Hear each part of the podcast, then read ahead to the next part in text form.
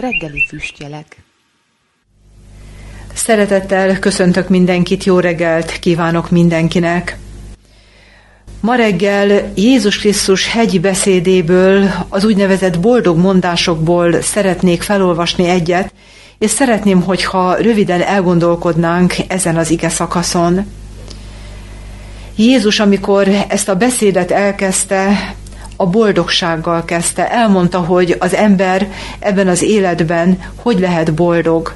Az adott körülmények között a bűnvilágában az elérhető legnagyobb boldogságot mutatta meg az embernek. Miért? Minden ember boldog akar lenni ebben az életben. Mindannyian erre vágyódunk. És az emberek megpróbálják elérni a saját elgondolásaik szerint a boldogságot, és nagyon sokszor nem sikerül, mert az ember nem úgy keresi, ahogy igazából meg lehet találni.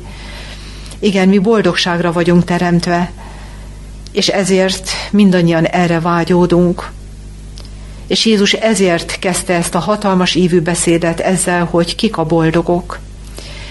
De ebben a boldogmondás sorozatban van egy olyan boldogmondás, ami nagyon különösnek tűnik. Máté evangéliuma 5. fejezetének a negyedik versében Jézus azt mondja, hogy boldogok, akik sírnak, mert ők megvigasztaltatnak. Mennyire különös ez a boldog mondás. Boldogok, akik sírnak. Nekünk a sírásról azt hiszem egyértelműen a fájdalom, a szomorúság jut eszünkbe. Jézus pedig azt mondja, hogy boldogok, akik sírnak, de utána elmondja, hogy miért boldogok. Azt mondja, hogy azért, mert ők megvigasztaltatnak. Tehát nem önmagában a sírás a boldogság, hanem ami majd ezt követi, az isteni vigasztalás. Ennek a boldog mondásnak több jelentése is van, ennek a sírásnak. Az elsőleges jelentését talán, ha megnézzük rövid néhány gondolat erejéig, az első boldogmondás így hangzott, hogy boldogok a lelki szegények, mert övék a mennyeknek országa. Tehát igen, ezután jön az, hogy boldogok, akik sírnak, tehát akik felismerik a lelki szegénységüket, felismerik a szánandó, esendő, bűnös voltukat, és ebből igazi bűnbánat következik, és őszinte bűnbevallás árán, és után Jézushoz mennek, és kérik a bocsánatot, az Isten megígérte, hogy a töredelmes és bűnbánó szívet nem veti el. Az az ember, aki sírni tud a bűne, a helytelen cselekedete miatt, az Isten leveszi arról az emberről a bűnének terhét, a legnagyobb terhet, amit mi valaha is cipelhetünk az életben, a bűnnek a terhét. És erről az állapotról azt mondja Dávid a 32. Zsoltárban, hogy boldog az, akinek hamissága megbocsátatott, vétke elfedeztetett. Igen, boldogság, boldogság, amikor az ember igazából összetörik a bűne miatt, megtalálja a megbánás helyét, elnyeri az Istentől a bűnbocsánatot, leveszi róla a bűnterhét. Azt mondja, igen, az az ember boldog. Jézus is ezt mondja, boldogok, akik sírnak, mert ők megvigasztaltatnak.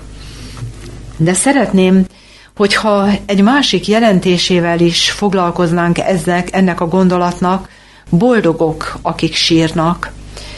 Ebben az életben én azt hiszem, hogy mindannyian tapasztaljuk, hogy hát, hogyha most össze kellene adni, hogy a felhőtlen boldogság napjai a többek, vagy pedig a fájdalom, a szomorúság napjai, hát nem tudom, hogy kinek, hogy jön neki az arány, de azt hiszem, hogy mindannyian elmondhatjuk, hogy nem kevés fájdalom, nem kevés könyv van ebben az életben. Milyen gyakran fordul elő egy-egy válságos helyzetben, egy-egy betegségben, gyászban, csalódásban, akármilyen nehéz élethelyzetben, hogy az ember sír, az ember kesereg, mert kilátástalannak tűnik a helyzet, és vigasztalanul áll az ember nagyon sokszor ezekben az élethelyzetekben. De lehet, hogy egy furcsa kérdés lesz az, amit szeretnék föltenni ezzel kapcsolatban, hogy mi akarunk-e megvigasztalódni.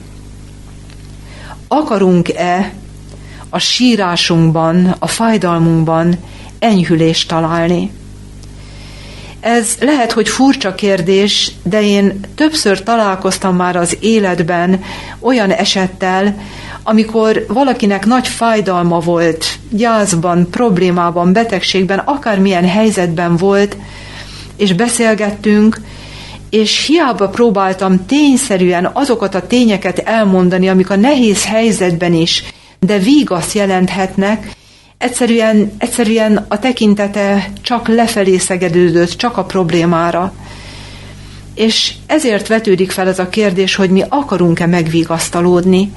Mert az Isten olyan vígaszt akar nekünk nyújtani, amilyen vígaszt mi emberileg elképzelni nem tudunk. De mi szükséges ehhez? Ehhez az szükséges, hogy felemeljük a tekintetünket ő hozzá, és imában kérjük a mi megvigasztalásunkat. Nem azért, mintha ő ne tudná a mi fájdalmunkat, ne látná a mi könnyeinket. Egyetlen egy könycsepp nem gördülhet le az arcunkról úgy, hogy ő azt ne látná, és át ne érezni a fájdalmunkat. De ahogy Jézus földön járt, akkor a betegektől azt kérdezte egy betegtől, hogy akarsz-e meggyógyulni. Persze, hogy mindenki akar gyógyulni. Jézus megkérdezte, akarsz meggyógyulni? Lehet, hogy így kérdezi tőlünk is, hogy akarsz megvigasztalódni? Akkor tekints fel én rám, fordulj hozzám imában, és olvasd az igét. Nem tudom, hogy kivel fordult már elő ez az életben, hogy egy-egy nagyon nehéz helyzetben amikor imával megnyitottuk a Szentírást, az Isten olyan helyre irányította a figyelmünket, hogy éreztük, hogy ez tőle jövő bátorítás, vigasztalás a mi nehéz élethelyzetünkben. És ha mi elcsendesedünk és imádkozunk, és elmondjuk Istennek a mi fájdalmunkat sírva, keseregve, az Isten meg tudja szólítani a mi szívünket, a mi lelkünket, ha odafigyelünk, hoz, ő odafigyelünk rá, és olyan vigasztalást tud adni, ami valóban enyhíti az ember fájdalmát, megvigasztal az Isten. Ez nem azt jelenti, hogy innentől kezdve az ember a nagy fájdalmakat, csalódást, gyászt egyáltalán nem fogja érezni, de Pálapostól azt mondja, hogy az a kettőség volt ő bennük is, hogy mindig bánkódók, de mindig örvendezők. Igen, az élet nehézségeiről nem tudunk elfutni, de ezen közben folyamatos vigasztalást, erősítést és bátorítást kapunk Istentől, ha akarjuk, ha elfogadjuk. És nem lehet olyan földi bánat, olyan földi sírás, amelynél ne lenne nagyobb az a vigasztalás, amelyel ő megvigasztal bennünket. És majd Jézus visszajövetelekor ott van a végső, örökre tartó vigasztalás ígérete, mert Jézus azt mondja, hogy el fog törölni minden könnyet a mi szemünkről. És az örök életben azt mondja az ige, hogy ezekre az élethelyzetekre, amik most ennyire megráztak, és fájdalmat okoztak, és sírást váltottak ki belőlünk, ezek észbe sem fognak jutni, ingyen sem fognak említetni. Én ezt kívánom mindannyiunknak, hogy már ebben az életben is nyerjük el Jézustól a vigasztalást, és majd az örök életben ezt az örök vigasztalást is megtapasztaljuk.